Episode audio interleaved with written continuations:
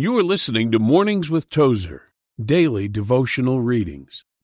January 11th. United with Christ. We are in him, that is true, even in his Son, Jesus Christ. 1 John 5:20. The Spirit of God has impelled me to preach and write much about the believer's conscious union with Christ, a union that must be felt and experienced.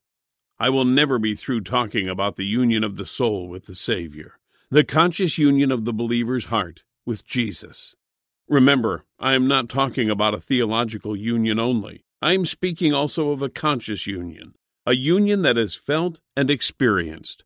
I have never been ashamed to tell my congregations that I believe in feelings. I surely believe in what Jonathan Edwards termed religious affections. That is man's perspective. I am aware also that from God's perspective, there are qualities in the divine being that can only be known by the heart, never by the intellect. Long ago, John wrote, Hereby perceive we the love of God, because he laid down his life for us. 1 John 3:16. So it is best for us to confess that as humans we have difficulty in understanding what God has said when he says that He loves us.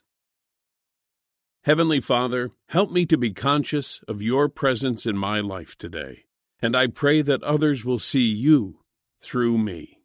You've been listening to the Mornings with Tozer podcast. Please take a minute to rate and review online so more people can discover the life and writings of A.W. Tozer.